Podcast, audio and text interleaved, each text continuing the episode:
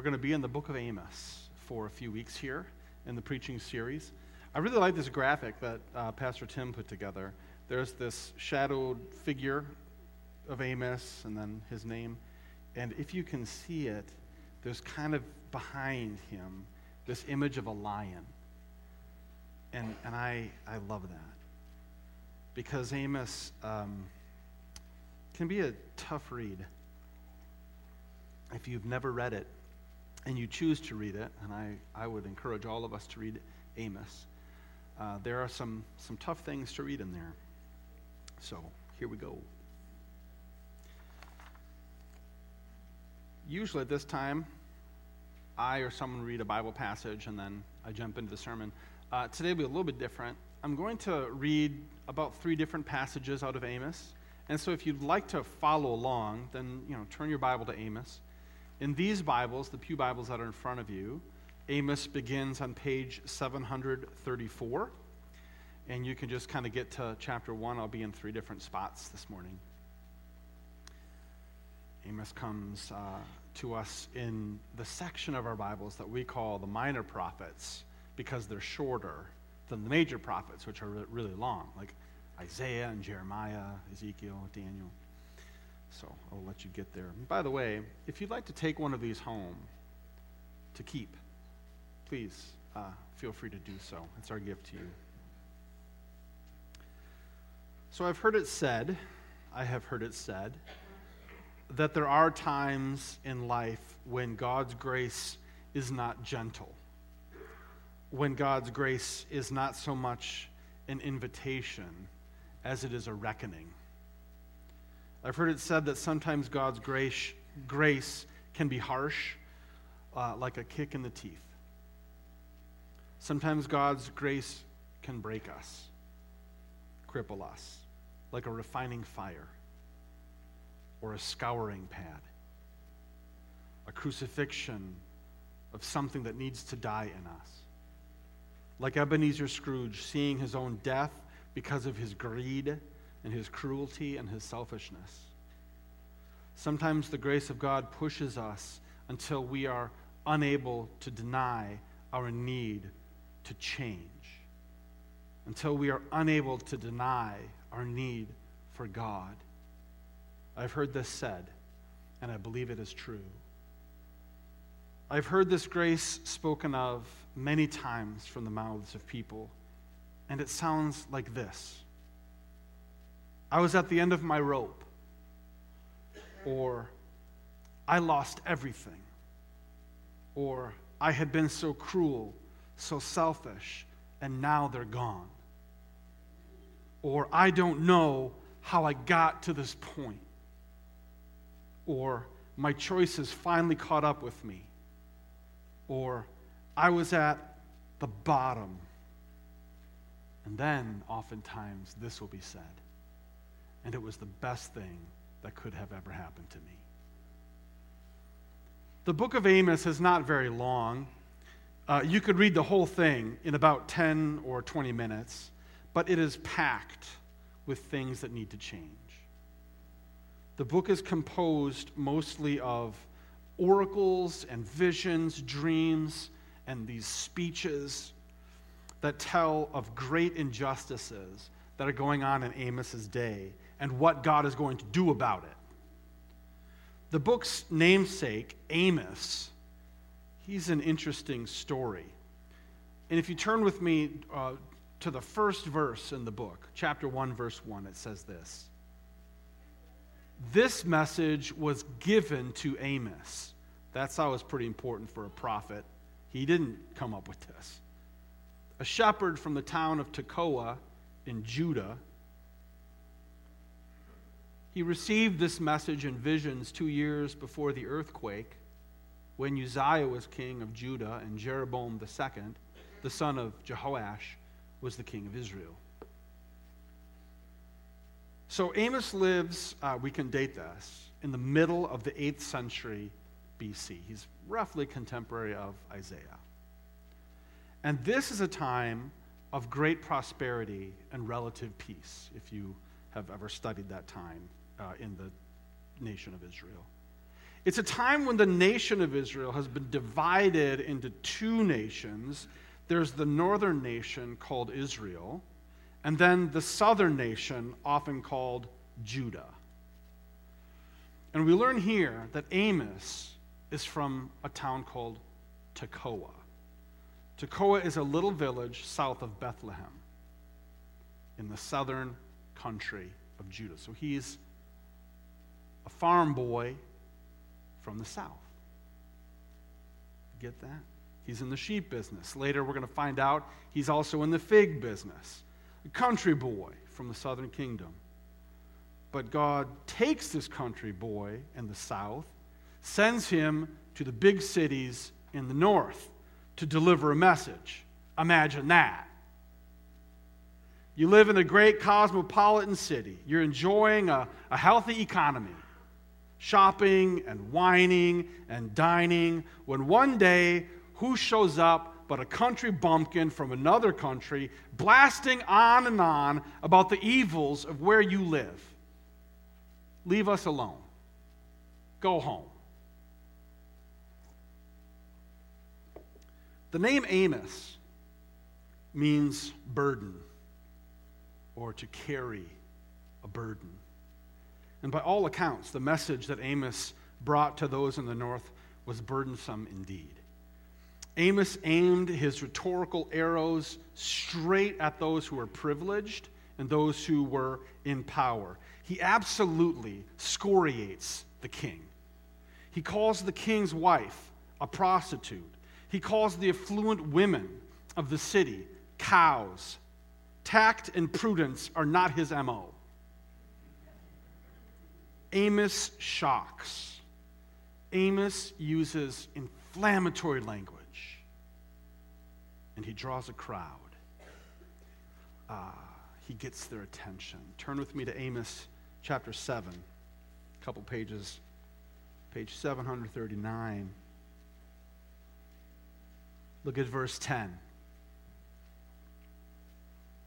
Okay, so he's going on and on and on about all this bad news and all this bad stuff Verse 10 Then Amaziah, the priest of Bethel, Bethel is the religious center of the northern kingdom. Okay. And by the way, Amos will say, Go to Bethel and sin. More on that later. Next week, probably. So then Amaziah, the priest of Bethel, sent a message to Jeroboam, the king of Israel. Amos is hatching a plot against you right here on your very doorstep. He's coming here. And what he is saying is intolerable. He is saying, Jeroboam will soon be killed, and the people of Israel will be sent away into exile. He's saying that about the king, people. Then Amaziah sent orders to Amos Get out of here, you prophet. Go back to the land of Judah, earn your living prophesying there. A lot of prophets, this was their um, livelihood. They were prophets to the kings, and, and they would be taken care of by the kings. And he's saying, You're a prophet, go back to where you came from to make a living. Don't bother us with your prophecies here in Bethel. This is the king's sanctuary and the national place of worship. How dare you come in here with that message? But Amos replied, I'm not a professional prophet. I was never trained to be a prophet. I'm a shepherd. I take care of sycamore fig trees. But the Lord called me away from my flock and told me, Go and prophesy to my people in Israel. And then he has some more bad news to share.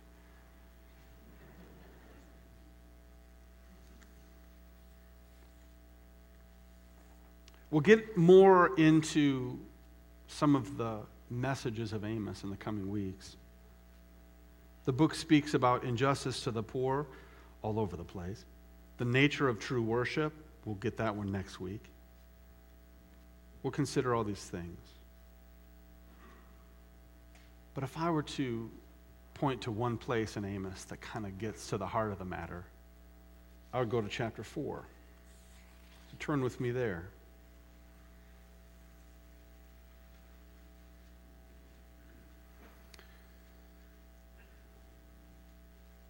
I'm going to start in verse 6. This is the Lord speaking now through the prophet Amos who came from the southern country up to the northern city with this message. Thus says the Lord I brought hunger to every city and famine to every town. I think the Hebrew idiom is I brought you cleanness of teeth. Your teeth are clean because you didn't eat. But still, you would not return to me, declares the Lord. I kept the rain from falling when your crops needed it the most. I sent rain on one town, but withheld it from another. Rain fell on one field, another field withered away. People staggering from town to town looking for water. There was never enough. But still, you wouldn't return to me, says the Lord. I struck your farms and vineyards with blight and mildew. Locusts devoured your fig and your olive trees. But still, you would not return to me says the Lord. I sent plagues on you, like the plagues I sent on Egypt long ago. I killed your young men in war, and I led all your horses away. The stench of death filled the air, but still, you would not return to me, says the Lord. I destroyed some of your cities as I destroyed Sodom and Gomorrah. Those of you who survived were like charred sticks pulled from a fire. But still, you would not return to me, says the Lord. Therefore, I will bring upon you all the disasters I have announced. Prepare to meet your God.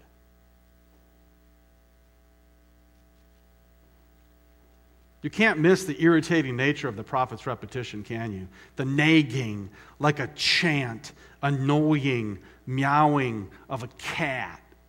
The drip, drip, drip, drip, drip, drip. You're annoyed right now just listening to me.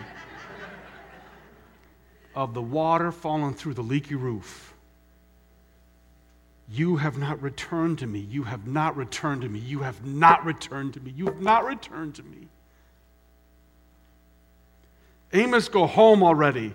You're not even from here. Telling me about my relationship with the Lord. Go bother someone else.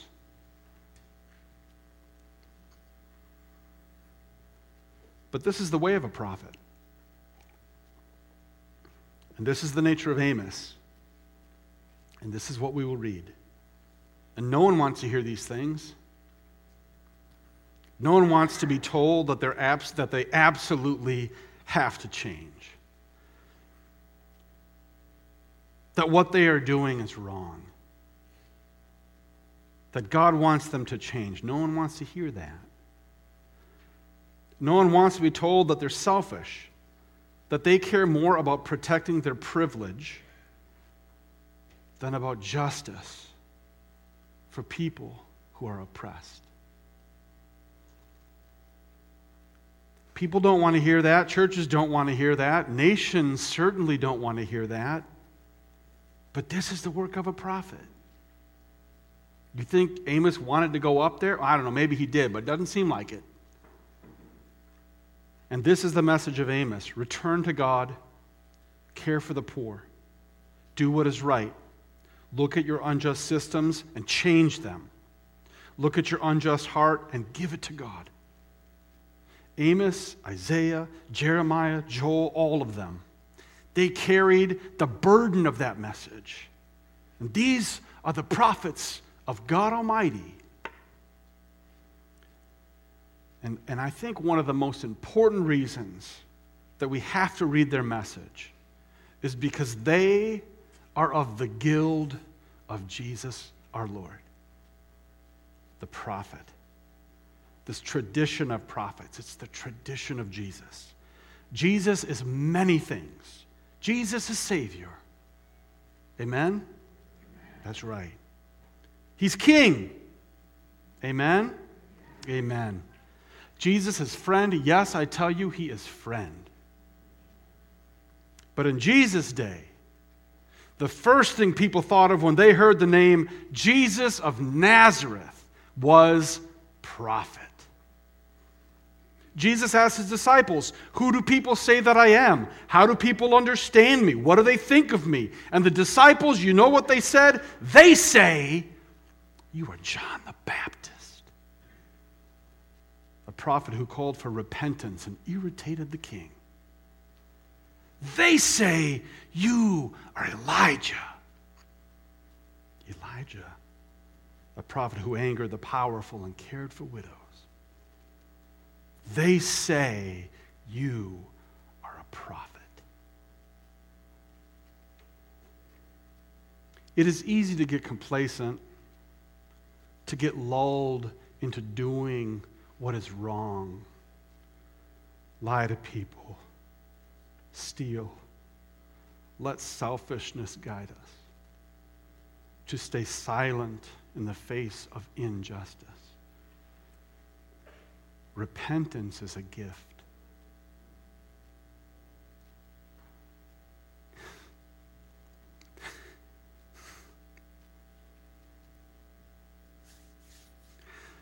Repentance is a gift that God gives to us.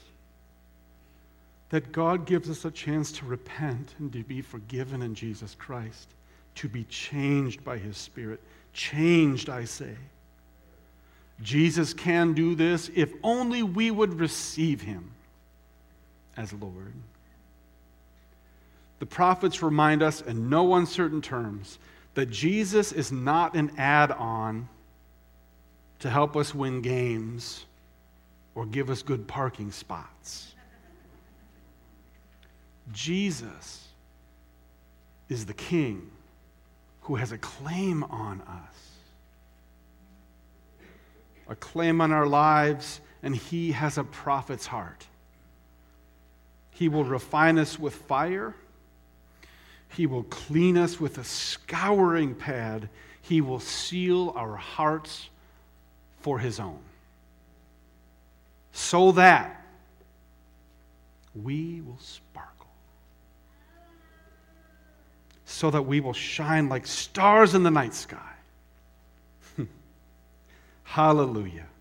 We will be bearers of righteousness, that the sounds of our footsteps would bring hope to people all because of the grace of God. Let's pray.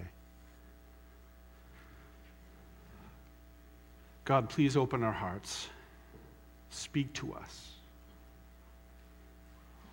And help us to know your Son, Jesus.